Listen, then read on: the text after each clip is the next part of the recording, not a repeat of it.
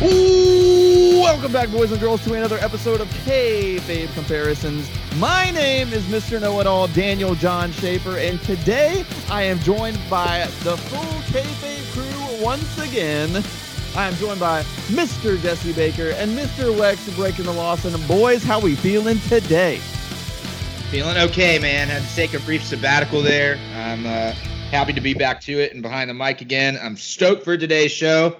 These lists are always pretty fun. It's an excuse to go back and watch a whole bunch of good shit and a whole bunch of bad shit. Yeah, hell yeah, man. Glad to have you back on the call, Jesse Baker. Wex, how you living, bud? Dude, I'm living great. I'm celebrating this great 316, the day we're recording this. Uh, What? For good old Stone Cold Steve Austin, drinking a brew. Been watching Austin shit all day, you know, getting getting real hype for Stone Cold. Oh, there you go. Like, I like it. I like that a lot. I like that a lot. Get hyped for 316 day. That's when we are recording this. But today's episode is a little bit of a different, more bizarre style list. What we're doing is we're doing our top five favorite WrestleMania matches and also our top five worst ever WrestleMania matches. Uh, I'm super excited about this. I love putting negative shit out there on the podcast. It feels like people eat that shit up anyway. I don't I don't really know what that's about, but I think it's fucking hilarious. I'm really excited about it. Let's get this show kicked off though, boys. Jesse, what is your fifth favorite WrestleMania match of all time? It's from a pretty recent one, man. I'm gonna have to go with uh, Chris Jericho versus AJ Styles from WrestleMania 32.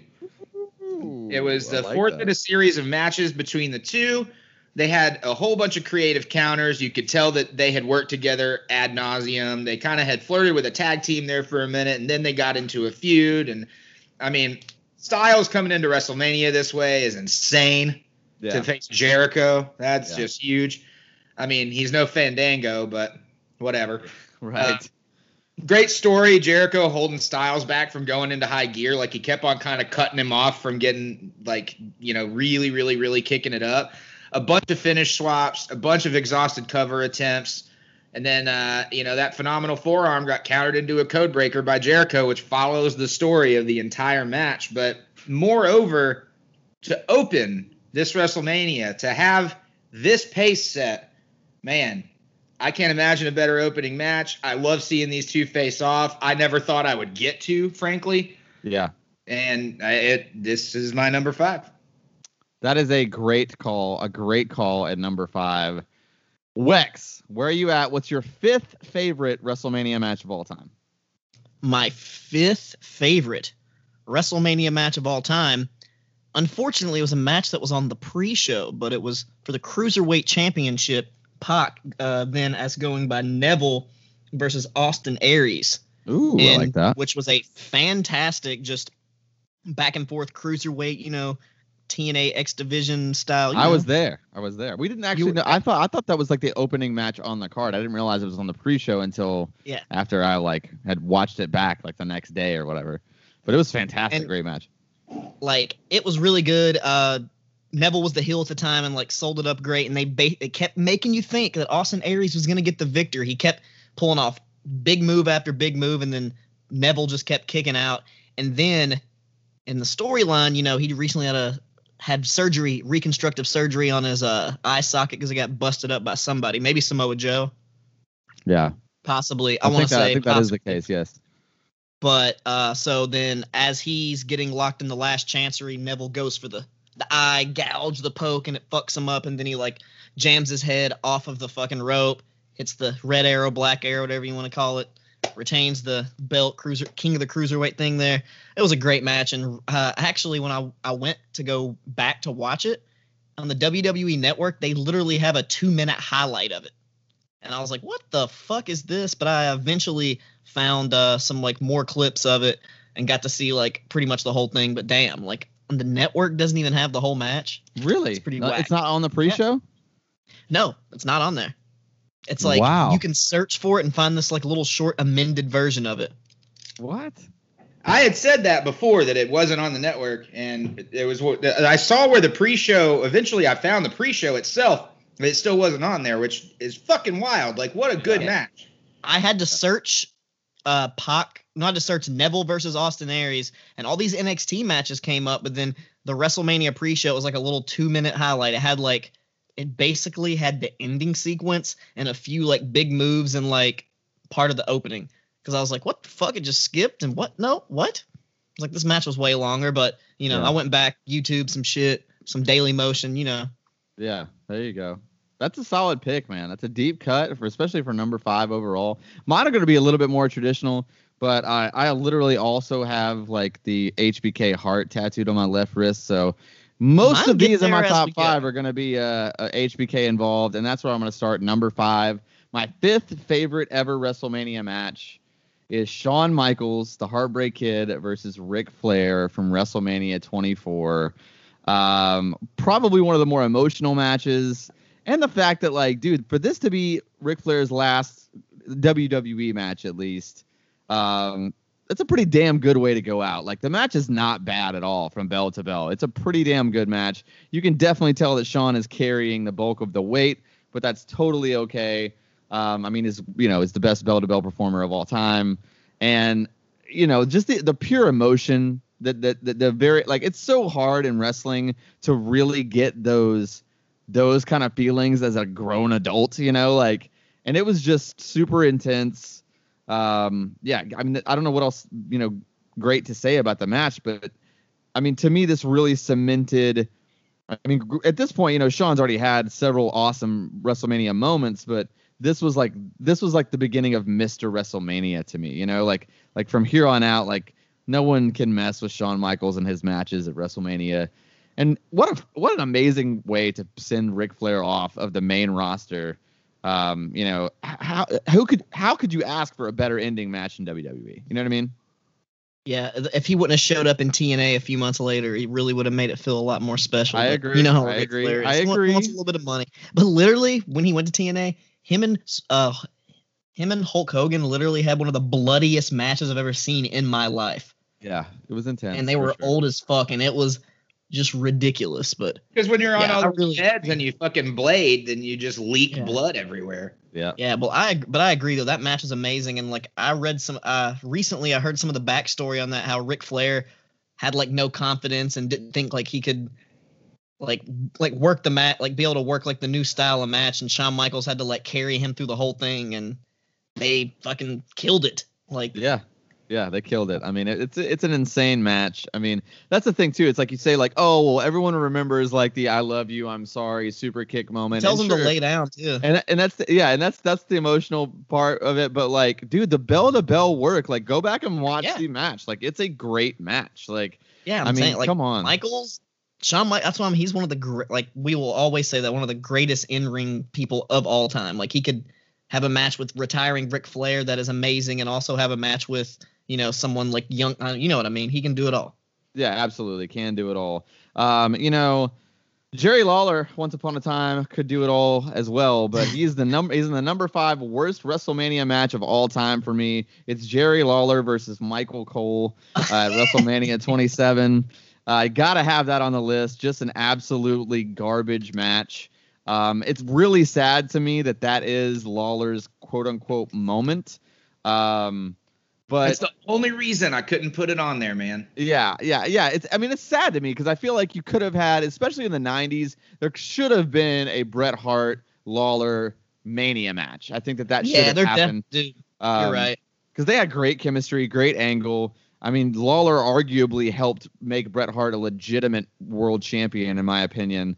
Um, I mean, yeah, I, I don't know. I mean, but come on, guys, like you can't say much else. I mean, the singlet. I mean, come on, it was just, it was not. It I mean, wasn't good. I hated Michael Cole during that time, so Oh. I fucking agree, dude. It was rough. See now that's now here's the thing. I do think that like the lead up to the match was I, I don't know. I love I love super shitty heel Michael Cole. I actually really liked Michael Cole's character at this time. Like I love it when he's just a complete dickhead. I think it's hilarious. I can see how people it didn't get it obviously didn't get over, but me personally, I didn't mind the build up for the match. It's just the match sucked. It was absolute garbage. Not good at all. Wex, keep us rolling here though. What's your number five least favorite WrestleMania match? My number five least favorite WrestleMania match. It comes from WrestleMania 22, involving one of my favorite wrestlers in my top 10 with a guy. I don't know. I guess he is considered a wrestler, but it was Booker T and Sharmell versus the Boogeyman. Ooh, good deep And- cut, bro. Like I don't understand what the fuck like they're even trying to do at this point. They're like the Boogeyman is undefeated. Like his offense was garbage. He didn't really do anything. He just kind of like did a few punches here there, and I for like I can't even remember what his finish was. That's how shitty it was because it just ended, and I was like, uh, okay. He's the Walmart version of Papa Shango, man. But dude, and but the thing is, when he was coming out and everything, I was uh all I was thinking about was like, all they did is just repurpose this with Finn Balor when he went to NXT. like, Yeah, pretty much. yeah. It's like he pretty started crawling through the fog and it was all creepy, and I was like, hmm, this seems really familiar. Where have I seen this at recently? Yeah. They just used ribbons we just- instead of worms. Just Yeah, like, but it's like, what did we just didn't we just watch and review something that had something like this very similar like last week? But Yeah. uh yeah i the, it was just bullshit like the match sucked booker t was selling his shitty offense and then he won just with nothing like booker t didn't even really get to do anything and sharmell ran away he ate a bunch of worms like why, Awful. why did why did boogeyman get a win on wrestlemania over booker t he must have Yeah, that's like Booker wild. T just must have been like buds with him and was just like, fuck it, I'll let you go over. Or McMahon was probably like, all right, we're gonna push the boogeyman. Booker T, you're gonna I'm McMahon. I uh, know Well, they- Booker T. they gave Book some runs with the belt and all that fun stuff, but they kind of buried him from the start in a lot of, ma- especially at Mania. Dude, Yeah. yeah. you're right. At Mania, Jesus Christ, Booker, yeah, Booker T might be the worst booked talent at WrestleMania of all time. That's like normally could- booked decently in other areas. He didn't make it on any of the, my matches on my list, but I, I can see that totally. Um, I can see that totally. Jesse, where are you at on your fifth least favorite match of all time? So I feel like I'm stealing this from further down y'all's list, but that's why it's number five. The Undertaker versus Giant Gonzalez Wow. It- yeah. Oh, I didn't make mine, but it was on my reserve. So for okay. WrestleMania 9. Holy shit. I mean, Giant Gonzalez, let's talk about this guy for a second, first off. He failed in WCW as a wrestler. He was a basketball player that literally got hired because they saw him walking through the concourse in the Turner building and were And like, ah, massive, That's yeah. fucking huge. Couldn't speak English was like didn't have any money had been severely underpaid was sending all of his money back to his family and stuff i mean the ni- i'm sure he was a nice enough guy but who the fuck would know fails in wcw can't move can't do anything can't cut a promo can't do shit and wwf brings him in after that which it's kind of like the equivalent of if you have a failing opening band and somebody being like let's just give them let's give them a buy-in on this other on this bigger band's tour. Like, like our band our metal band sucks. Let's have them buy in on this shadows fall run. It's like it's not gonna fucking work. No, it's not gonna just not change gonna shit. Work. so not only that you give him the worst most scarring look little i'm gonna get candid with you here i watched this wrestlemania live as it happened because my dad wanted to buy it and it was the last one i bought while my parents were married i remember it very vividly from start to finish and this gear is fucking scarring. It's just the Oh, yeah. just Oh, big no, yeah. naked man fur in strange places. Fucking It's traumatizing shit. for sure. Yeah, gross. Undertaker wasn't green by any means, but it just wasn't the vet that he is today to figure out how to carry this. So both guys were miscuing. The ending, I mean, let's talk about that for a second. It is the only DQ win in the streak of The Undertaker at WrestleMania as he gets choked out by a cloth covered in chloroform. Jesus. Like, Christ. What are we looking at here? So, yes, that is. Uh, I that mean, is to, my to be top. fair, at the same WrestleMania, it's like a toga party, and we saw, you know, the debut another- of Jim Ross, though. The debut Yeah. of Jim Ross. Yeah, good old Jr. They Actually, did have that Jim Ross then. that shitty double title switch at the end. I mean, nine Yes. nine altogether really wasn't so great, but you know, Yeah, uh, actually, Tatanka that- I think was in the IC title picture or was supposed to be. Wild. Yeah. Oh, and one of my. Uh, all right, we'll, we'll get there. This re- there's a lot of bad shit on this WrestleMania. Okay. Yeah. We'll get we'll get back to the bad, but uh, Jesse, let's le- give, give, give me some positivity here. What's your number four favorite WrestleMania match of all time? My number four favorite WrestleMania match of all time. I do definitely feel like this is a sleeper. It comes to us courtesy of WrestleMania 6. It is the Million Dollar Man, Ted DiBiase, versus one and only Jake the Snake Roberts. And I'm sure these guys had many about, many a time, but I doubt they ever did on remotely as large of a stage as this. It's a super classic match from the both of them. The million dollar championship is supposedly on the line. Yeah. There's a, a whole bunch of really great counters. There's a great counter to one of Jake's knee lifts that's just like fucking bonkers. And DiBiase did a really great job working Jake's neck to lead up to the million dollar dream. You could see that they were they were in that era where folks were really starting to care about people's finishers a whole lot. And so they're Yeah. really trying to drive home that they're working towards that throughout the entire match. A fucking huge short arm clothesline by Jake Roberts. Oh, Mike Jones, meat sauce Virgil gets slammed down on the outside for a little Meat bit of a little bit of a pop. Mike Jones, Soul Train, Soul Train Jones. Soul Train Jones. Uh, then Ted DiBiase, just to just to drive that heat right the fuck home, gets a victory by countout, in which nobody is going to get more pissed about anything than that. I thought it was a brilliant bit of booking. There's a double clothesline after the match, and there's cash flying all over the fucking place. Jake gets a post match DDT and then does the ultimate face move and gives money out to the audience. To me, Oh, big pop. fucking just a great match. It could have stood up to anything on that card. Uh, that's my number four favorite WrestleMania match. Solid, solid choice. Wex, where you at on your number four most favorite WrestleMania match? I know I'm probably gonna steal somebody's for this one, but this is my number four, and it is HBK versus the Undertaker WrestleMania 25. Definitely, definitely up in there, up there in mine. I mean, what can I say? I mean, the classic Shawn Michaels sort of has like the opposite of the Undertaker, like the God esque entrance going on with the white. I mean, yeah, classic. I mean, oh yeah, and the Can't match bell to bell. I mean, what more can you say about this? Like, so many like just false finishes and like stuff like when Shawn Michaels kicks out of the fucking tombstone and shit. Like, whoo, yeah. god damn! And then the classic Undertaker dive and the cameraman gets in the way and all that shit. So much drama and you and just you think for a second like. I mean, the streak at that point was like real heavy, but like Shawn Michaels was t- towards eh, like you know, kind of Yeah. edge towards the end of his career at this He had point. one more too, year and, after that. Yeah, yeah. and and I thought and like I thought ju- like when he kicked out of the tombstone, I'm thinking like, oh my god, is he gonna like? I really thought he could have did it at that point, and like I was at the e- like you know butthole squeeze, thinking Shawn Michaels could pull it off, but Undertaker gets the win, and it's just like you know one of the most goddamn classic WrestleMania matches of all time.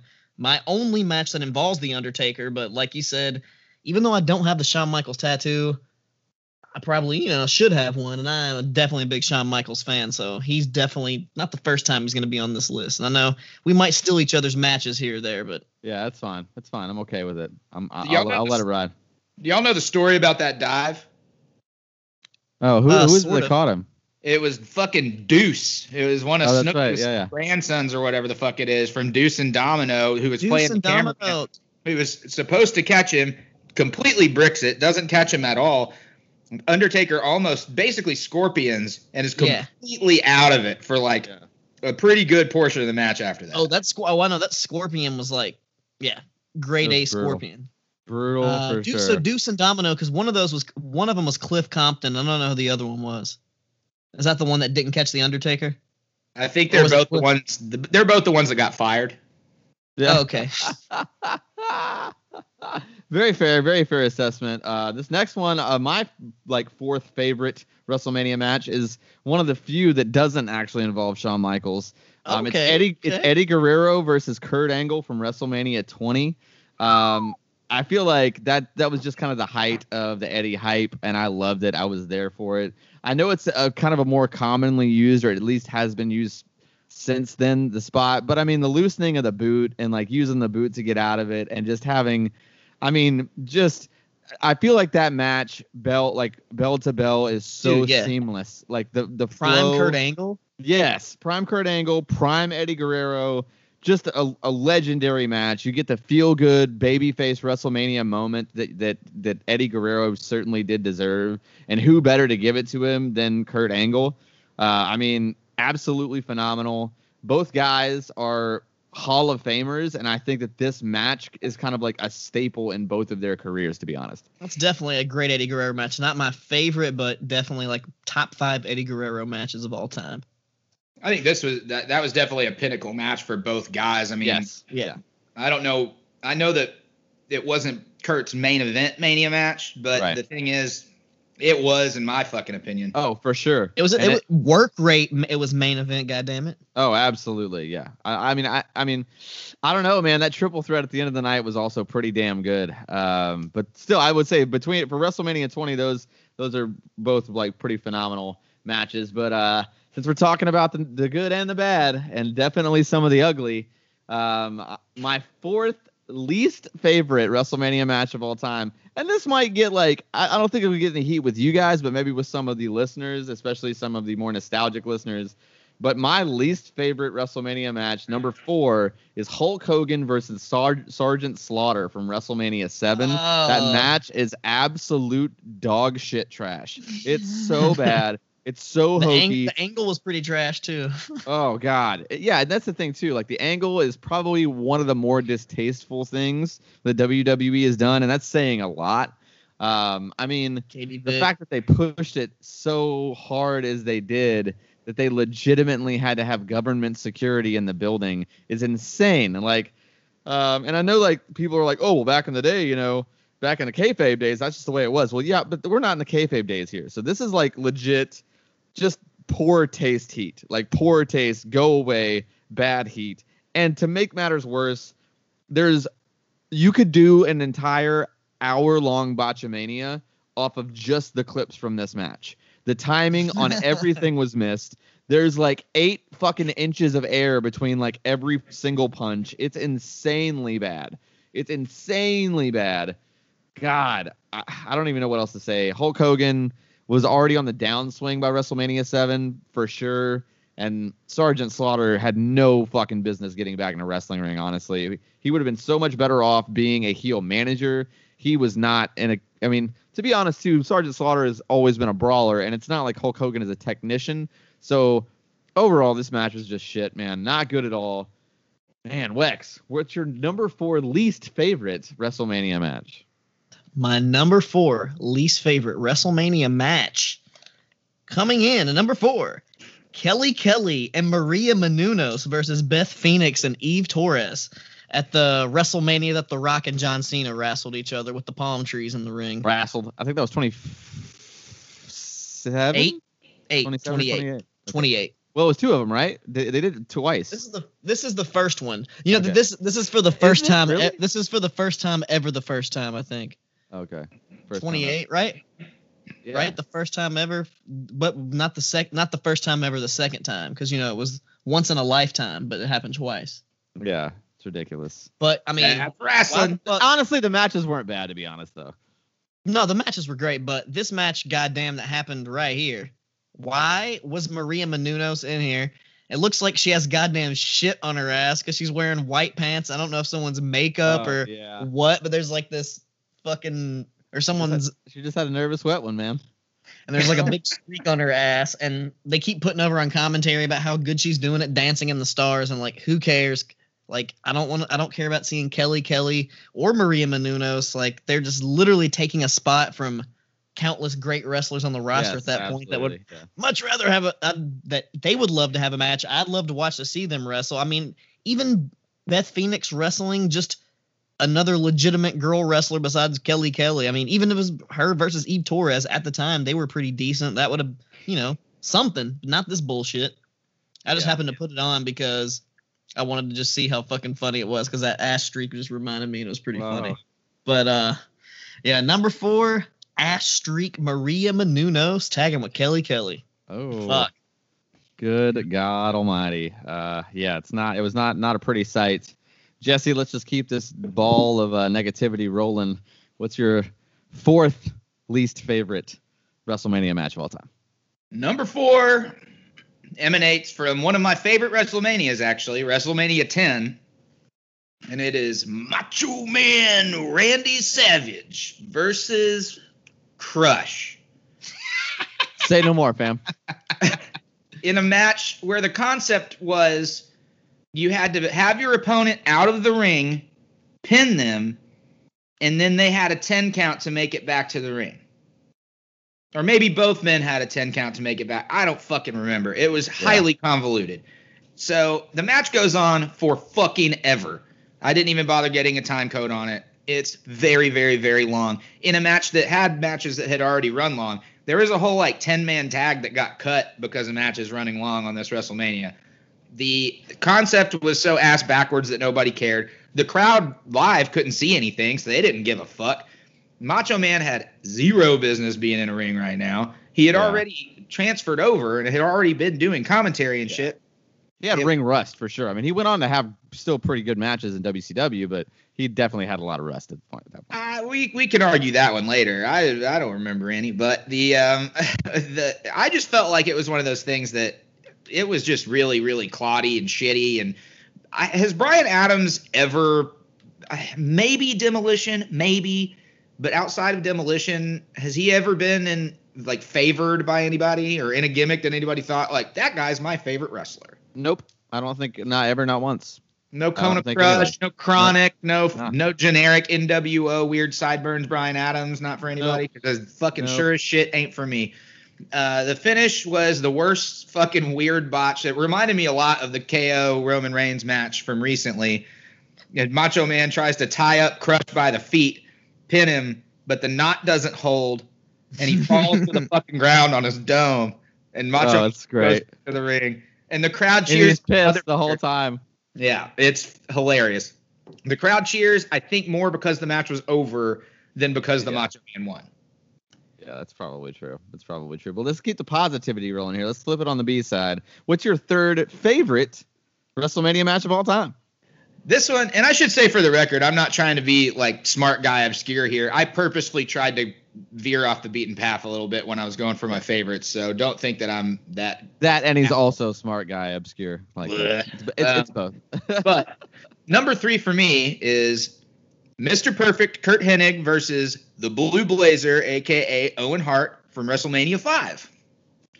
This Yeah. match is very, very short, but it kind of that's par for the course for WWE's booking at the time. If the match had been twice as long, I think that everyone would herald this as a classic, but we only get a little over six minutes out of the whole thing. This was sort of at that beginning of the shift in styles that ultimately would surpass the big heavyweight guy, like the big clotting thing. This was when people sort of started to see a little bit more of the technical stuff, a little bit more of the flying, a little bit more of the speed. And ultimately, that would get popularized and taken advantage of by Shawn Michaels and Bret Hart, both being at the top with that kind of style. Unfortunately, neither Hennig or Owen got to be at the top to see it, but they both had really good careers. They're both completely inarguably amazing workers. Perfect gets the win because he's kind of on that long build to the Intercontinental title status, and they had done all those vignettes with him and stuff. And at the time, they put Owen under a hood because they didn't really know what to do with him. So later on, Owen gets out of the hood, gets his shine. We'll see that in about no four years. And if the match had given double time, I really think that it could have it absolutely could have held up to anything that Crockett was doing at that time, except maybe the Steamboat Flair feuds. I think anything else that they had done, this could have been a main event on any fucking Crockett show. Well, Lex, where you at, man? Give me some happy juice. Where you at? Your third favorite WrestleMania match?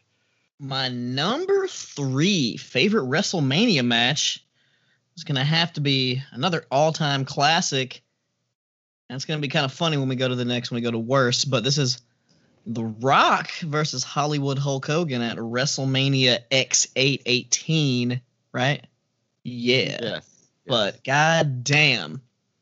That's such a great match. And the fact that basically Hogan was supposed to be the heel at this point and the crowd wasn't going for it and the and the fact that they on the fly just changed the entire match that they apparently I actually read into this a little bit earlier today because I was kind of interested in it and Hogan apparently worked on this match with The Rock for like a week, but like didn't want to take any bumps, so they just kind of walk through it and like, cause he's like, dude, I don't want to get like fucked up, but when like during the match we're gonna go for it, and basically a minute into the match they had to abandon everything they've been working on, and Yeah, they made because, it work. because Hogan great. got hurt. Yeah, and they made it work. I mean, it wasn't like, you know, the goddamn best work you've ever seen in your life, but the crowd was into it. And so if hot. you're working the crowd and you're getting the people hype, you're doing your job. Like it's okay. It's Yeah. you don't have to do the most beautiful things if the crowd's into it.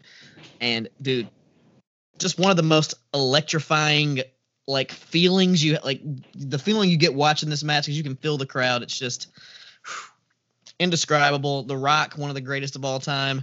Hulk Hogan, even though he's kind of a piece of a sh- uh, even though Hogan's kind of a piece of shit in real life and wrestling, he is undeniable. I mean, he's goddamn Hulk Hogan, one of the biggest, greatest of all time, and him going against The Rock, like the energy they had during this Yeah. match, indescribable. Like, Yeah.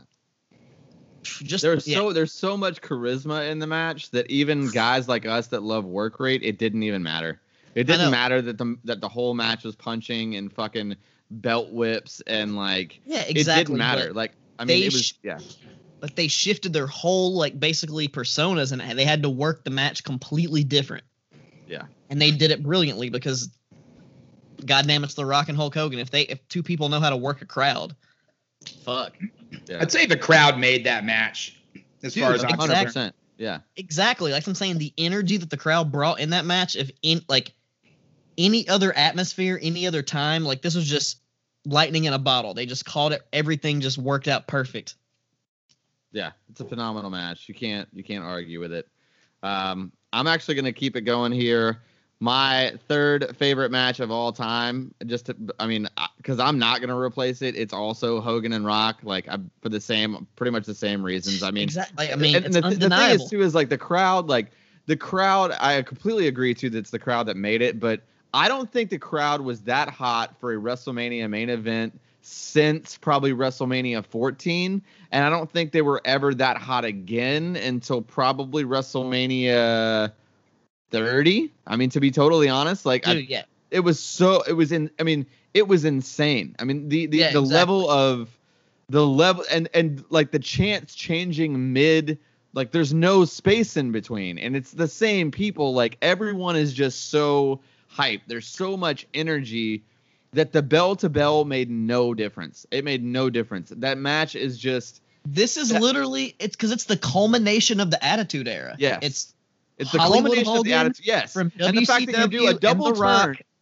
Yeah, the, you do a double turn for the match, for the match itself to work, and then at the at the, right at the finish, it's like the, the the fans don't give a shit again, and it's like they're both baby faces now. Like now it's like, okay, even though Rock worked heel during the match, which was a genius move on his part to keep the crowd up the whole time. Genius. I mean, dude, the fact the fact that both of those guys just had to do that and call an audible and still put on one of I think inarguably one of the most monumental WrestleMania matches of all time just shows you that like you can we can talk shit. I mean, look, I already put Hulk Hogan on my one of my worst matches of ever in WrestleMania history. Like I will shit on him with with the Me best too. of them. But at the I'll- same I'll- yeah. time, like the dude has to be has to be revered for matches like this. If he has the right guy that can work with him, he's gonna give you a stellar performance. and let me say this: this would only work if it's fucking Hollywood Hulk Hogan right now. Yes. Like in this But- match, but- in this time.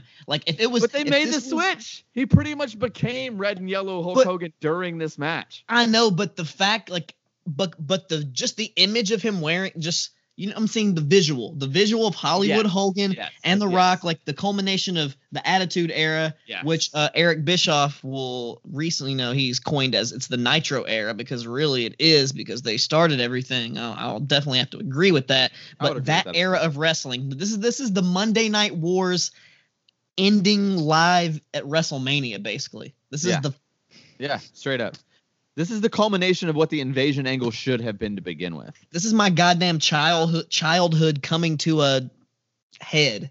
Yeah, totally, totally, absolutely. And in Wes did vein- not want to say head. He was trying to think of another word. So Speaking hard. of- speak- head. I mean, I don't know what Speaking else. of head, speaking of head, the uh, the next match on the card for me that I would put in my worst, my third worst WrestleMania match of all time. Um, so I enjoyed the visuals of this, but it's got to be Stacy Keibler versus Torrie Wilson in the lingerie match at WrestleMania 19.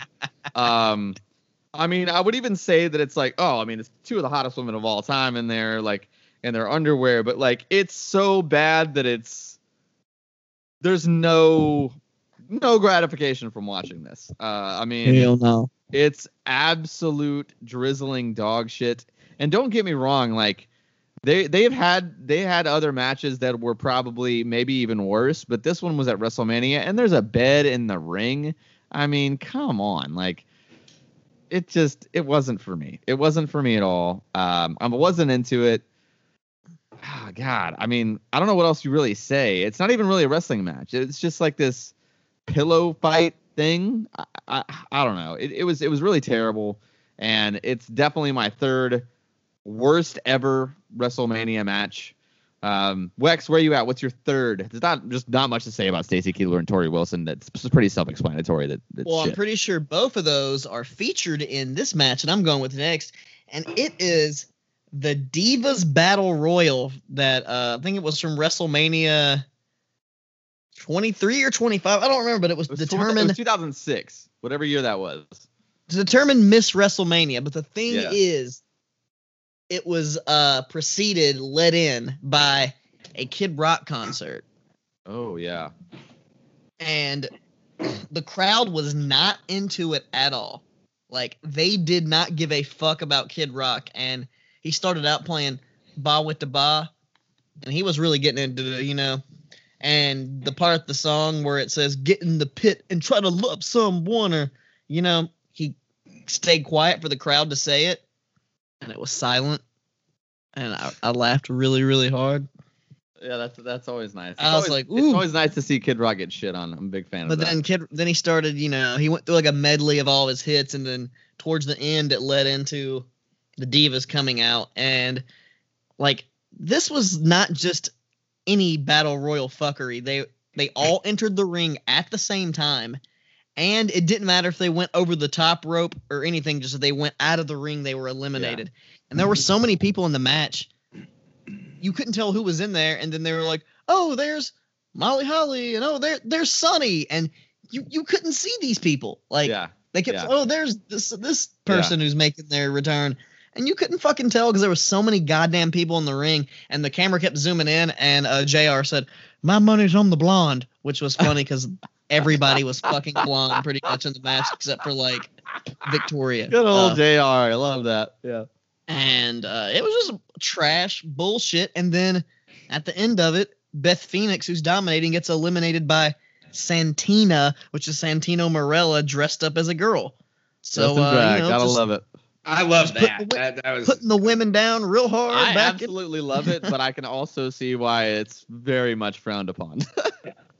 and he literally did nothing in the entire match. He just we just kept standing in the corner and moving out of the way when someone come, would come near him, and then he finally just eliminated Beth Phoenix and whoever the fucking last person was. But ooh, god damn it, number three worst piece of shit WrestleMania. Piece of trash. Jesse, where are you at? Third worst ever match. Well, I want to sidebar on that real quick. Since since Wex mentioned the glory that was Kid Rock's WrestleMania performance, what what are some of the other worst live music performances we've seen at a WrestleMania? I mean, Salt obvi- and Peppa. oh, Absolutely awful. WrestleMania 11. Really, really bad. that was so bad. I was gonna go Was it- Saliva, but you're right. What about? Oh, that's uh that's the same WrestleMania from Hogan and uh The Rock. That Yeah. was Saliva. hmm And know. uh I, I mean, like, I don't was like it Saliva, but it WrestleMania wasn't where the DX band did uh WrestleMania 14. Yeah. Yeah. the national anthem? And it was Oh. just Did they do the anthem? they did Oh, a I- version too, and then they did Oh, their the entrance. But yeah, they're they're pretty horrible. Oh, absolutely. They weren't even a real band. It was like Jim Johnston's buddy that ended up singing the the songs, and then it was just a put together like New York group. It was they weren't even a band. Yeah. Oh well, And at least Motorhead did it one time, and that was good. That's Yeah, pretty badass. Yeah, yeah, hell yeah. Motorhead's fucking awesome though. Trying to think of other good ones. I guess Limp Bizkit Terrible. good. No, what about- it was awful. They were It good was- for what they about the do. one No, What they'd already the lost recent Wes Borland by that point, and it was like that other random like kid that won like a Guitar Center competition or whatever, and he became their. That's a straight up. That's a shoot, guys. That happened. Wes Borland know. left, and they had a Guitar Center competition to fill the fucking lead guitar spot in Limp Bizkit. Why? Because if you know eight chords and can play a bar on a drop D, you can play guitar in Limp Bizkit. It's Yeah. awful.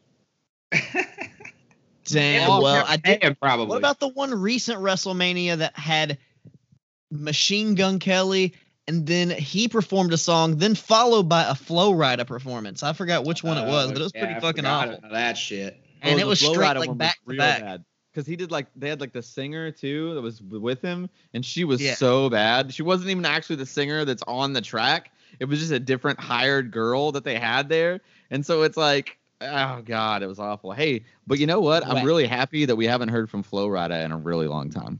That, Yeah. that Yeah, makes he, me he- that. he used to be heavy on WWE shit for a while. Oh, he was popping, and he was dude. He was heavy on the radio. I'm just glad he's not anymore. What about Kiss performing on Nitro? That was awesome. Yeah, well, I I don't know if awesome is the right word, but I, would mean, say it that- it's fucking Kiss. They do the same Yeah. thing every goddamn time. You know what I mean? Like it is what it is. But I I do have a prediction that Bad Bunny will wind up making a very terrible performance at this year's. oh for sure. He already did a. I mean, honestly, it can't be that bad because it's just the same shit every time for Bad Bunny. And I, I want to see Pat really- McAfee just do a run in at WrestleMania at some point. I just want to see him be involved. I'd love to see him have a little baby face run with uh, the new Undisputed Era split up thing they're doing, and him be the baby face in an Adam Cole match. I think would be pretty good. That'd be good. Well, anyway, back to the task at hand. My number three worst WrestleMania match ever comes to us courtesy of WrestleMania 2, which has the distinction of being the only WrestleMania broadcast from multiple locations.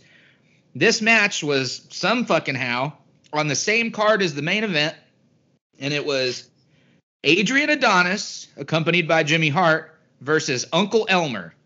oh god, I know about Uncle Elmer. He's horrible. and when you watch this in the context of the card, it's just really poor placement. You can tell the guys are rushed. Adonis is actually, I mean, for a larger guy, he actually can work, but you couldn't fucking tell from this match. And it's like I felt like Uncle was like- Elmer is like a mongoloid though.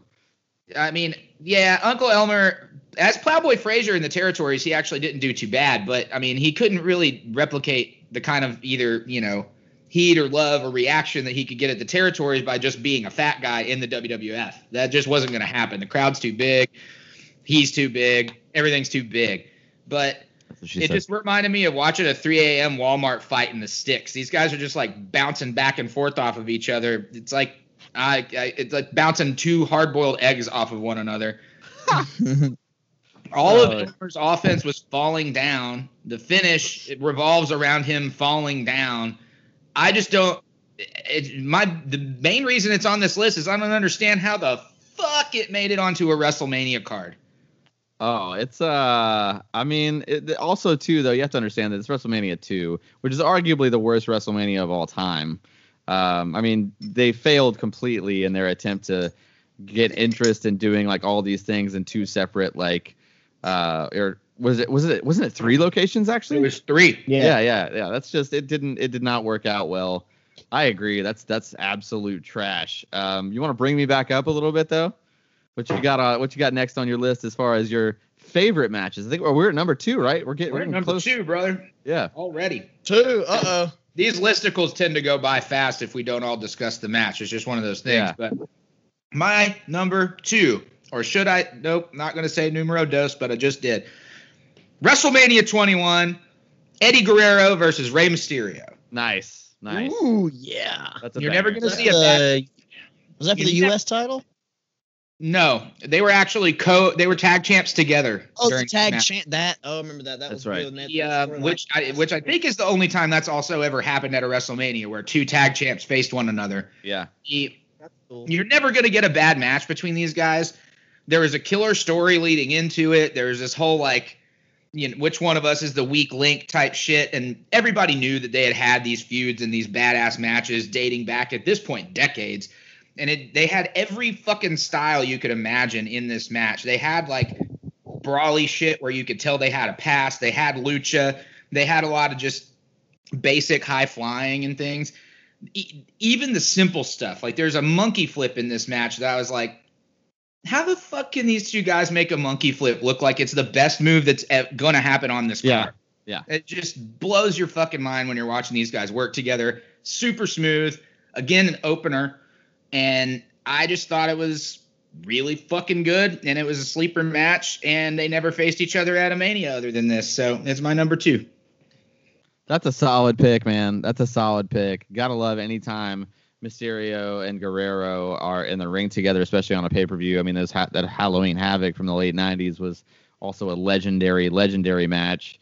Uh, Wex, where you at, man? Your number two most favorite WrestleMania match? We're gonna go down to WrestleMania 15. Stone Cold Steve Austin versus the Heartbreak Kid Shawn Michaels. WrestleMania 14.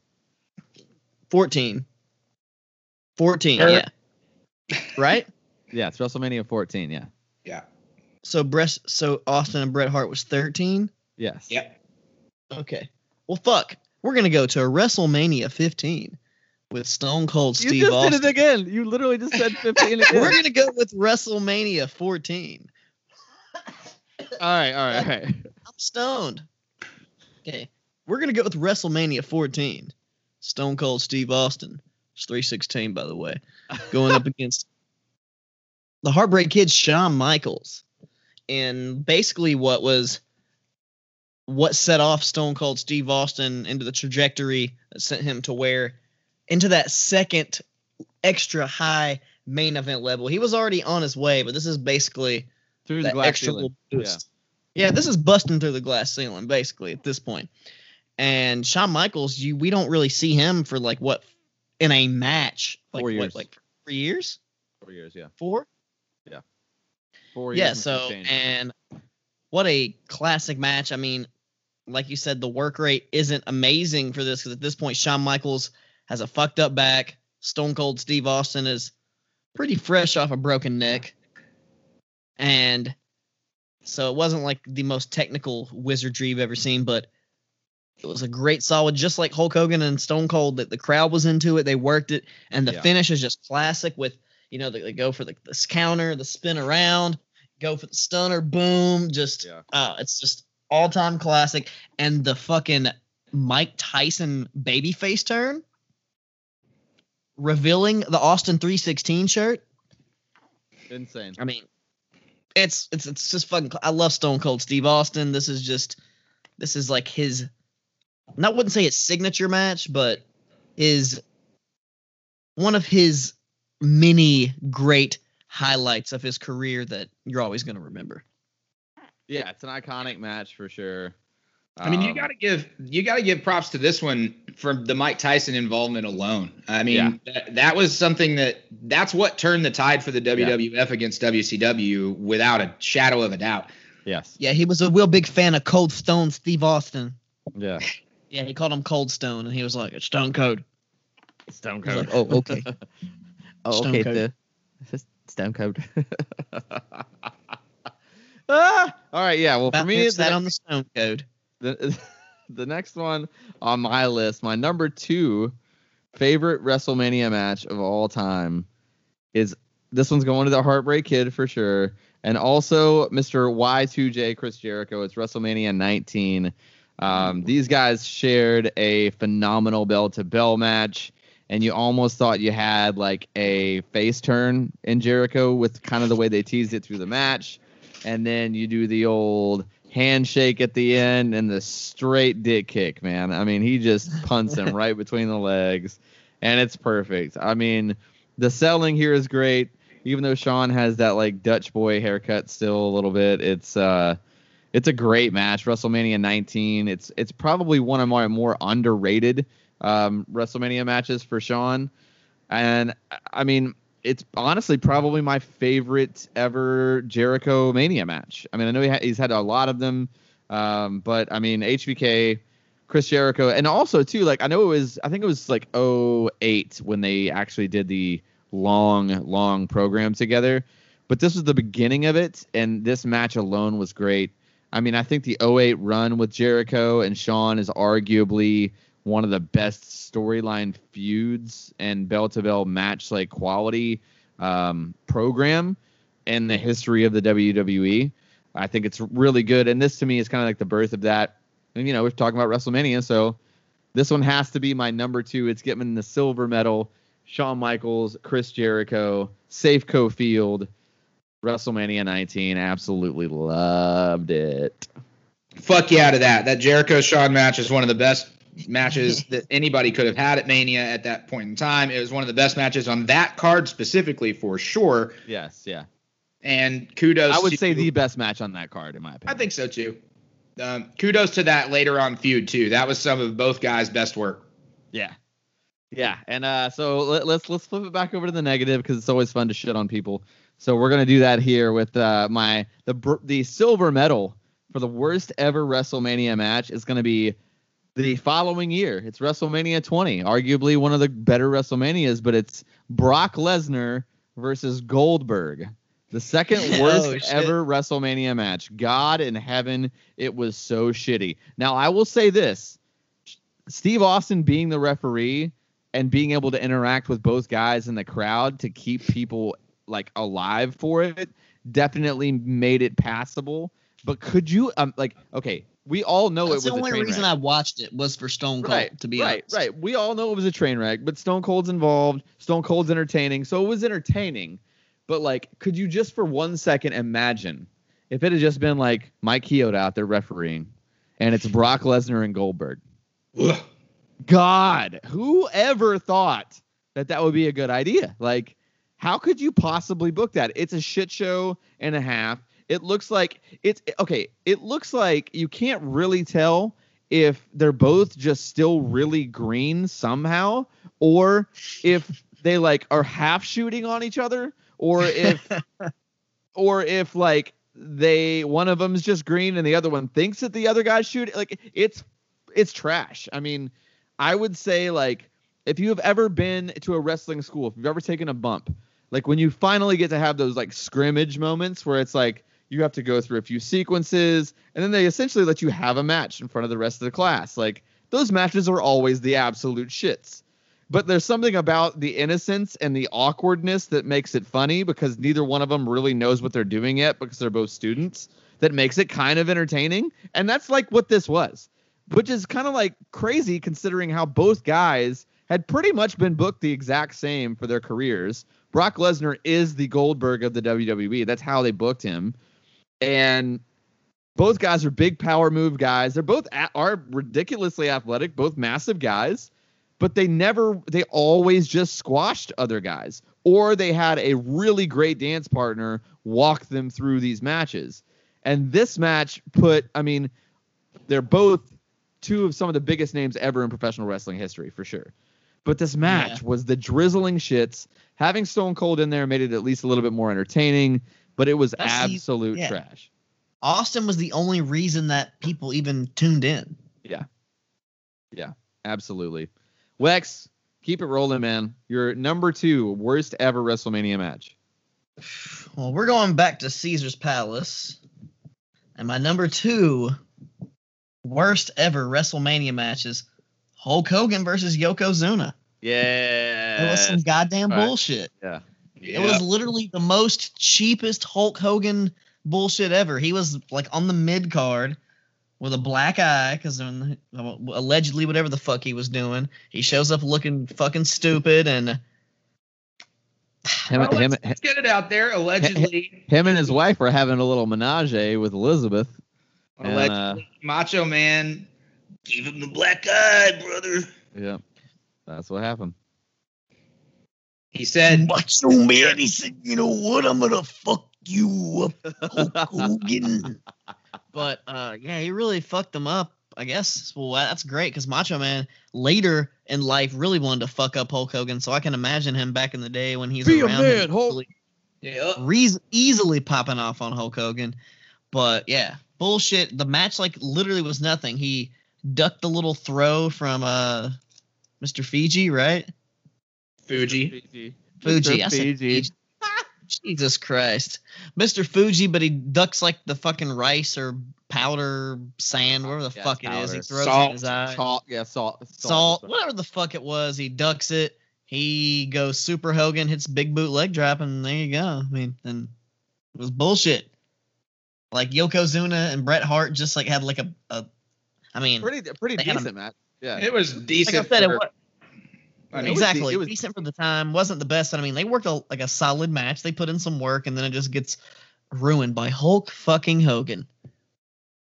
I mean, really, one of the only matches of Hulk Hogan I really like is Hulk Hogan versus Rock. That's like, it's one Oh, of I my favorites. know. But I, He's had some. He's. I, I mean, Mega Powers explode. You know, against Randy was a really good yeah, they're match. fun back in the day. I mean, but He's, had, about he- he's like had the- some good matches. He really has. Hogan that I grew up with was Hollywood Hogan. He didn't Oh, never yeah, yeah. had that many good matches. So Yeah, five or six years really does make a huge difference in your childhood. So like, yeah, I think my Hulk Hogan is a little bit different. Like I was already like kind of in my early teens when it was Hollywood Hogan. So the, the turn almost like I felt like it worked for my youth, like going into adolescence. You know what I mean yeah, because I I like really got into wrestling like 97, 98. Yeah. So like, for you you, start- Hollywood yeah. Hogan is a mega heel. Is like your first, like he's like the big ma- bad heel. Like, but for Yeah, me, but it's like I- Hulk Hogan is the biggest baby face of all time. Like, yeah. And I some of and my the Hulk Hogan Hogan matches, like the, But at that point, oh. like growing up though, you know, I would still like rent Yeah. VHSs and shit that would and like all the stuff from the video store that had old Hulk Hogan. But then when I would watch TV, it was Hollywood Hulk Hogan. video. Yep. Yeah, exactly. Three Ninjas High Noon at Mega Mountain. Oh, bro, why do you have to cut me so deep with that one? Why do you have to go in so hard? You know what? We're doing that on a Patreon. We're gonna rented that so that many times. We're gonna kid. watch Like, that oh, movie no. on the Patreon. It's Oh, like I used to always rent Three Ninjas, and the one time I was like Three Ninjas with Hulk Hogan. I was like, what the fuck? How have I never Rocky seen this one? Emily. Oh, I love that. I love that shit, man. God, I pop so hard for shitty '90s nostalgia. I absolutely fucking love it. I'll tell All you, right, who fucking hated that uh, Yokozuna Hulk Hogan match was Bret the Hitman Hart.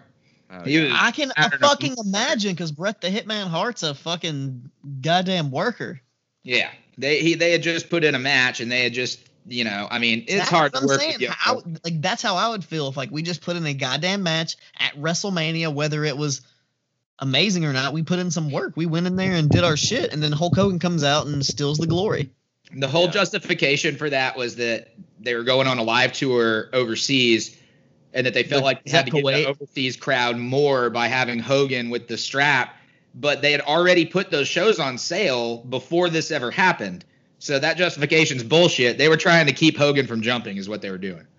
Yeah, that's exactly what happened. Not only that too, but he didn't even end up going on that overseas tour at all. He wasn't Nope. even on the card. So it's that whole justification is ridiculous. Uh, yeah, absolutely. Jesse, give it to me, man. What's your number? Well, I guess your bronze medal here. Yeah. silver medal rather. Your silver medal. Silver medal. Silver medal actually involves one of the same participants, oddly enough. It is the six man tag opening match from WrestleMania 12, featuring two of the best workers on earth, Owen Hart and the British Bulldog, with their six man tag team partner, a very bloated, very past his prime, very just, they were already done with him, Vader, versus Ahmed Johnson, Oh, Jake the Snake Roberts in 1996 and Yokozuna, who at this point in Oh. time The was balloon. And 96, It's an damn. actual hot air balloon. Yeah. At this point in time Yoko had had really kind of hit almost the apex of his weight problem. It it was it was real bad. And even Owen and Bulldog couldn't save this motherfucker, man. It, it was just like it was sad to see Jake, Vader, and Yoko outside of their prime because really Ahmed's the only one who never could work. Right. Yeah. You know, you got five guys who at some point could, two guys that still can. It, it, it was just, man, it was kind of hard to watch. It had to be to get him a payday, which I'm all for that. Yeah. But Owen and Bulldog definitely suffered for it. And you got Cornette out there, and you know he's just hating every fucking minute. Oh yeah. Oh you know yeah. I mean? The um they did have one cool spot in the match that I got to give him credit for, where Ahmed's about to Pearl River plunge the British Bulldog, and Owen Hart does the missile drop kick off the top to save him and rolls old Ahmed over. You still couldn't understand what Ahmed said before or after, so it doesn't fucking matter. it was just one of those matches of like Jake the Snake Roberts kicks out of the British Bulldogs finisher and Vader's finisher, which was very just hilarious to fucking go back and watch. The crowd was popping for a couple of things. They pop when you see the DDT. Vader gets the cheap win to save Cornette, yada fucking yada, whatever. It's just being the opening match on such a short card, it just had Yeah. zero steam. Yeah. I so agree. that's why I made my silver. I, I, I see that. Well, uh, we're here. We're here at this this moment here for our uh, favorites. We're gonna do the positive stuff first, so that way we can end this end this show in true kayfabe comparison fashion on a shitty note. So uh, we're gonna go ahead and talk about our favorites first, and then we're gonna tell you about the worst fucking matches ever in WrestleMania history and our opinions. But Jesse, what what what what is your your go to if you had to show someone a WrestleMania match and be like, yo, this is my favorite ever WrestleMania match? Hit me with it. What do you got? Another weird chain where it involves one of the participants from what I just said. Wow. Emanating from WrestleMania 10, Bret the Hitman Hart versus his brother Owen Hart. Wow. Yeah. I felt like Phenomenal this match. Yeah. This match had chemistry out the wazoo. Obviously, they're brothers. Everybody expects that, but you got to remember that they didn't exactly start working at the same time. They didn't work together a bunch before WWE in terms of professionally. So that chemistry thing, it's because they're both just that good. There's a really long build for this beginning at Survivor Series, which is so rare to see this day and age that it's refreshing to go back and watch. Where there's like Owen feels like he's outshadowed by Bret, and then they try and reunite at the Rumble, and then Owen gives that fucking awesome line when he turns on him is like, "That's why I kicked your leg out of your leg," which is still to Oh, day, I love it. I love it. one of my that- you know they favorite they made action figures of him like on on the card, like cutting the promo, and it's just the leg of Bret Hart, like just Yeah. the leg in the plastic. It's amazing. It's so amazing. Uh, the match itself, man, the pacing was absolutely fucking awesome. It was, it was it was just as technical and just as methodical as you would expect from Bret and Owen, but it never really like hit a slow pace. It it kept steady and then kind of hit its points where it sped up. Owen was just heel selling the ever loving shit out of every little thing that he did, as only Owen Hart could ever do, as convincingly. It was just so fucking good, and the crowd is hating him so much, going for Bret so much. There's the pescado that hurts the same knee that he that Bret hurt at the Rumble. Owen works the leg the entire rest of the match. Yeah. There's a fucking sick transition from Owen giving the sharpshooter to Bret giving one. Owen goes to the ropes. Bret goes for the victory roll, which Bret Hart at this point had used the victory roll to win very many a match. Owen sits down on that motherfucker and gets the three count. No one expected that finish. No one expected Owen to go over. Everybody thought Bret was going to get the W over his little brother. It put Owen over, and it makes Bret. It gives Bret the disadvantage going into his main event title shot. It makes him look like, oh man, there's no way Bret Hart's going to be able to overcome the big bad guy now. He just got beat by his little brother. I just thought it's fucking great booking. It's a fucking great match. It's a perfect opening match. That's my number one. Bret versus Owen, WrestleMania 10. Dude, I love it. That's a great pick. I'm super hype on that one. That's a phenomenal pick. I mean, I, I, listen. I, I give Bret Hart a lot of shit, um, but you know, bell to bell, can't argue with his his results. Wex, where are you at? Your number your number one favorite ever WrestleMania match. Believe it or not, it involves one of those participants that Jesse just spoke of in his match, and mine is Bret the Hitman Hart versus Stone Cold Steve Austin, WrestleMania 13, the submission match. Ooh, I love that. I mean, it's one of the all-time classics, one of the greatest double turns of all time.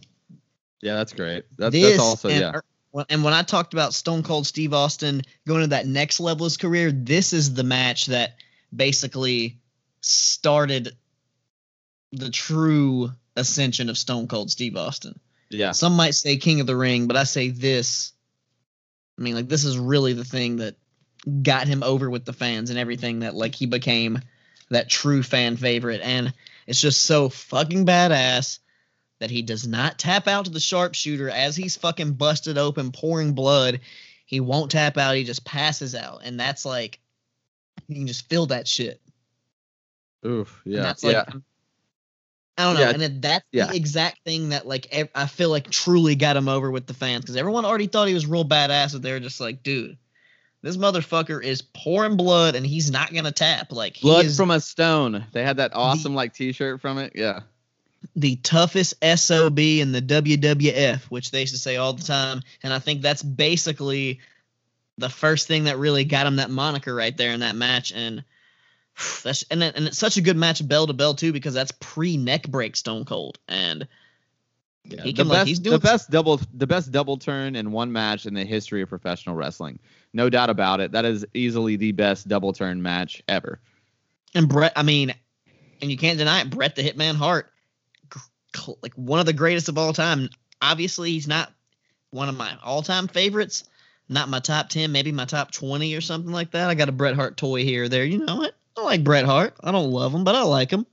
But he bell to bell, you can't can't deny it. Obviously, I- I love- number one picks. Yeah, me and I- Jesse's number one picks both involve Bret Hart. So what does that tell you? dude, I, I love, I love Bret the Hitman Hart and his WWF persona.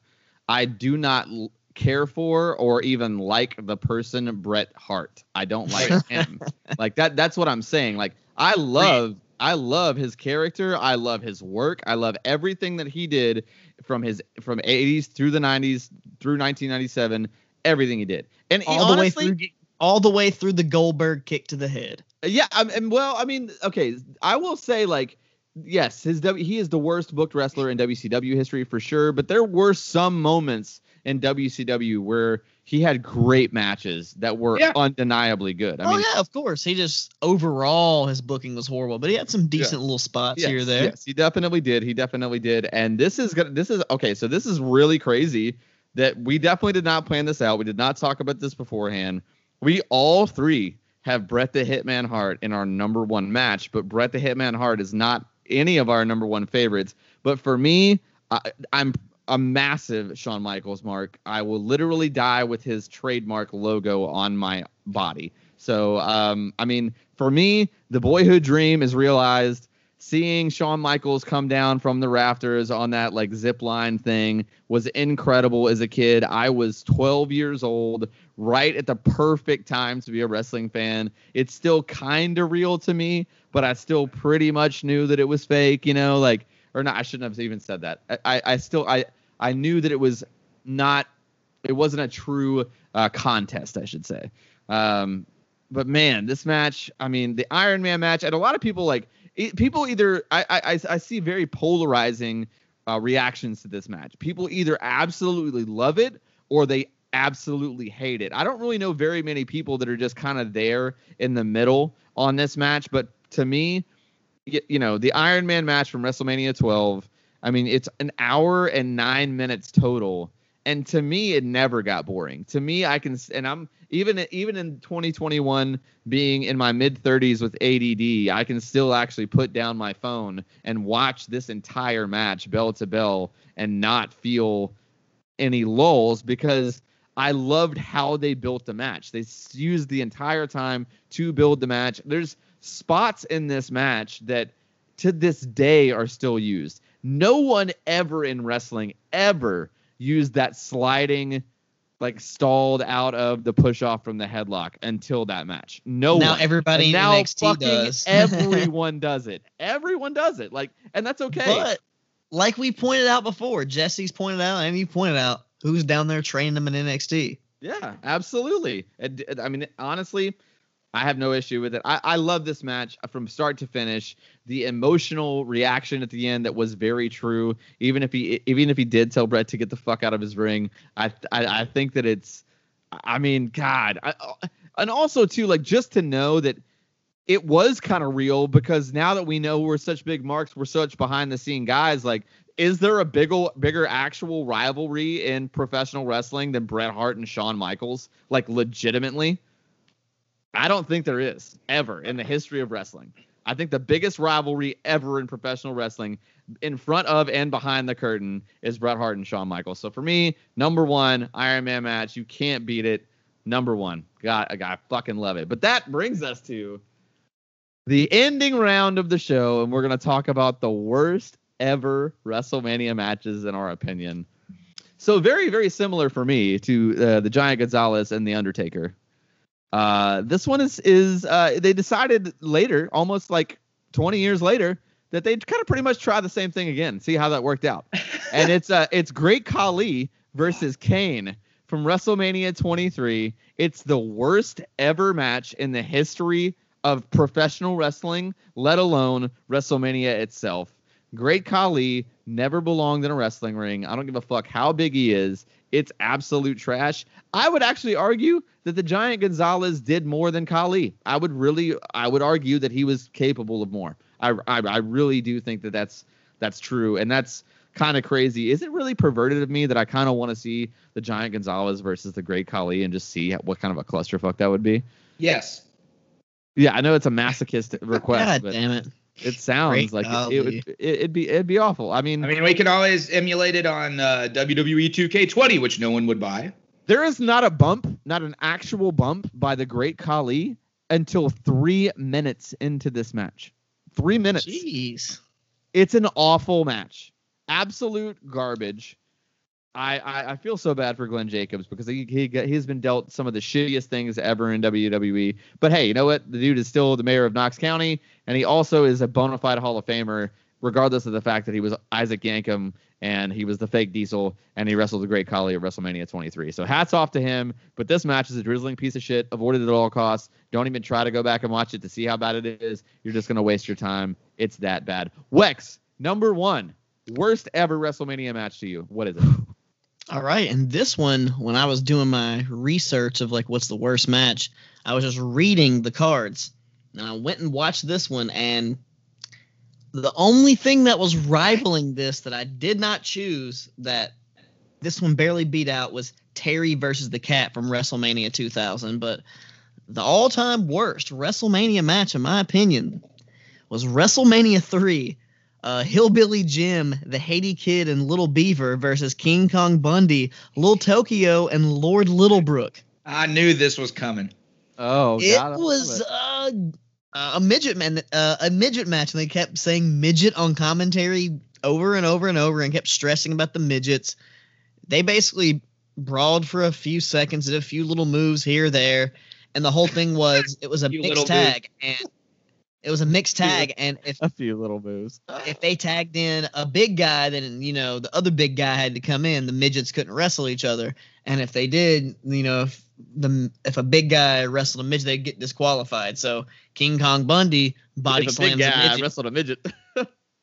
and I mean that's basically what they were saying on commentary. It was pretty. It was Jesse the Body Ventura and Gorilla Monsoon, and they had some other guy on there too. I don't know who he was at that point, but That's the He only was, uh, team that could call that match, honestly. I There's so no popped right except now. maybe Heenan.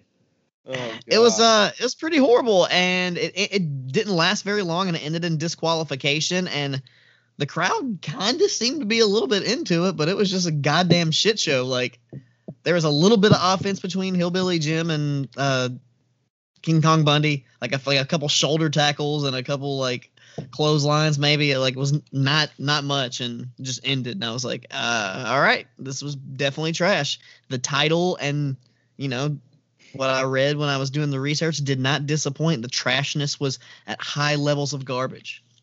the trashness was at high levels of garbage. That feels that felt very official. It felt uh, very very journalistic of UX. Well written, well written, my friend Jesse. It only feels fitting that you should get you should end out this list. The uh, our our our professor on this show, if you will, give it to us. The worst ever WrestleMania match in your opinion. Now I don't know if you guys are gonna be on my team here or if you're gonna kick me off the show, but mine comes from WrestleMania 31, and it is Hunter Hearst Helmsley in a no disqualification match against. Get out. Get the fuck out. You're off the show. Get out. I mean, Get out look, now. It wasn't They the got- worst, but They got their wasn't great. entrances. They got their their big showmanship time and yada yada yada. The match itself is fucking awful. There's just miscues left and right. As soon, basically, Triple H is like, "My company, my company, my company," until Stinger gets a little bit of offense in. Then we get the DX interference, right? Sting gets one good spot in where he crossbodies DX. That's fucking awesome to see. Granted, they go back and forth. Triple H grabs the sledgehammer and he starts a shaking and he starts a shaking. And then the NWO. Let me ask you guys something. Why in the fuck are the NWO coming out to help Sting in this instance? If we're really the only looking at- way, exactly the only way that would make sense if it was the red and black NWO, which I don't know how like that. First- that, they first didn't of have all- any of those guys at the time, like like Konnan, Lex Luger, uh, First like of that. all, that there's no way that would work, but. The, Hmm. the black and white NWA, no, that Sting, they, they were he was mortal enemies with them, and it made no sense. there's just a lot of stupid shit. It, to me, what this looks like when you watch it back, and maybe I'm I'm opening eyes here, I don't know. Every single person that interfered is friends with Hunter, with maybe not Hogan as much, but everybody else is clique or clique affiliate, right? Everyone. Shawn. Everyone. yeah, it's everyone. So when you really And look X-Pac at it, It was in both NWO and DX. all they did, so was Shawn Michaels. Oh yeah, Shawn Michaels old, yeah. all they did was create a curtain call Madison Square Garden moment with all of them out there so the crowd could pop at seeing everybody and seeing everybody's little itty bitty shit at the expense of Sting, who we all had waited for 30 some odd years to do some fucking epic match at WrestleMania in the WWE, and this is how they treat him. They bury him underneath every fucking member of the clique. I hated it. I thought it was one of the worst fucking things that they. It was one of the worst examples of booking the WWF has ever had at a WrestleMania. That's why it's my number one worst match. How dare you? How dare you? This match had so much nostalgia feels though. I mean, to me, the NWA makes perfect sense. It's almost like they come full circle. Who who were the only two things that ever made WCW bigger than WWF? Goldberg Diamond Dallas Page. them. Just kidding. Okay, Yeah, okay, Goldberg. but dude, no, should've like Goldberg, uh, Goldberg, Goldberg, uh, uh, uh, Goldberg's big run was '98. They were already beating the shit out of WWF before Goldberg even debuted. It was not Goldberg. I'm Goldberg not- was their uh, actually about like home, Goldberg. homemade stars. it makes perfect sense though for you. To, but that's what I'm saying. Like I'm I'm fucking I'm more than half hot. That is an, an asinine number one It should have been ever. Kevin Sullivan, Hugh Morrus, and uh, Disco Inferno. Here's the reason why I think it's the worst ever. Because it should have had the most hype going into a WrestleMania match. We finally get the one guy that never came. The one. Well, it should have been guy. Sting and Taker. It should have been Sting and Taker. Well, of course it But it should have couldn't been, but if it was even if it was going to be Sting and Hunter, for fuck's sake, I don't understand why they did it this way. If anything, they should have had the rest of the clique members come down and continue to interfere on Hunter's behalf and have Stinger wind up beating all of them. That I would agree. have been the move. I agree. But I instead, can we- understand that the finish was not great, but to say it's the worst ever WrestleMania match. I thought, Like, no, do you know that Hulk Hogan and King Kong Bundy wrestled not- at a WrestleMania? And I, and that I liked Bundy and Hogan. I Oh. thought Bundy and Hogan was an okay match for what it was. This, for what it was, was the shittiest. Why? King Kong Bundy. You you can't say King Kong Bundy wrestling a, some midgets is worse than that. Come on. I man. actually really enjoyed that match. oh Ah, I don't think it was fucking whack. goodness gracious! Come on, man. Where else do you see a 500 pound guy squish willing, willing little people? That's nuts. Uh, some fucking fairgrounds out in Carneyville. yeah, you know why the fairgrounds out in Carneyville do it? Because the WWF did it. That's right. That's right. That's damn right. Well, boys, that's gonna wrap up uh, our worst ever matches here, and our best ever matches. This is a kind of kickoff to WrestleMania season, right? I mean, I'm kind of getting in the mode though. Like I am, uh, you know, I just got, I recently got my first cootie shot. I know that uh, Wex has had both of his now, and uh, we're, yeah, it does it it does seem like we're starting to turn the corner here on this uh this pandemic if you will. Um and i'm really excited to see wrestling start to get back into bigger crowds. I think it's going to be a slow build up before we start seeing arena touring again uh, but I am excited to see a little bit. I'm excited to see how WWE really handles a more of a live presence at this WrestleMania. Um, I'm I'm super pumped for that. Um, Jesse, how you feeling about how they should introduce live people? You know, the growth of the resettling back in. Um, where are you at on that? I think it's one of those situations where a global company or even a company like AEW that's not quite, you know, they're global but not the same More national, more national than global, You know, but strong nationally. I think that they have to act as setters of example in terms of how they seat, how cautious they are. Because here's the fact: yes, the vaccine is available to the general public, kind of, Yes. but we also can't just open the doors willy nilly for the sake of a dollar. You know, oh, what I 100 mean? percent. Yeah. So it, I'm curious to see how they how they pod, how they seat, how you know things like masks are looking. Because let's face it, when you still don't have a mask mandate, the issues are you're going to have people who have not gotten vaccinated who want to go out and infect others. That's just the situation. Yeah. So I just I hope that their leaders by example. I'm excited to see a lot of those people have a chance to perform in front of a crowd again because it's been so long Yes. God. And- yes. you know, outside of just wrestlers or whatever.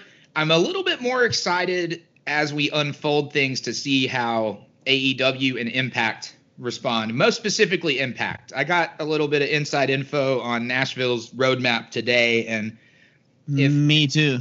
if there's any indication, it should be not very long before we could see good old Impact Wrestling throwing some events with crowds in it. Yeah, which we will I have a buddy who was uh, who's actually working the all these next TV tapings for the next three days. He gave me a little bit of insight, but uh, I will say that he's he got a, a Kenny Omega sighting. He uh, hung out with uh, Willie Mack out back while he smoked a cigarette, and yeah, I told him he was a juggalo and he didn't know that, but uh, that's still cool. I love Willie Mack. Oh yeah, he's a juggalo for fucking sure from way back. So, but I got, I got I got a little insight of uh what's going on, but it's um, I'm, I'm looking for I'm definitely definitely looking forward to the next uh Impact pay per view coming up, Rebellion, right? Yep. I don't know the date off the top of my head, but it's coming up. It is April the twenty first or twenty eighth, one of the two. Yeah, we'll Word. definitely put that on the list. We're definitely gonna schedule that out for sure. But speaking of the upcoming schedule, speaking of it being WrestleMania season, uh, next week's show is going to be the uh, last pay per view before WrestleMania. It's going to be WWE Fastlane 2021, and we're doing a 20 year throwback to WWF No Way Out from 2001.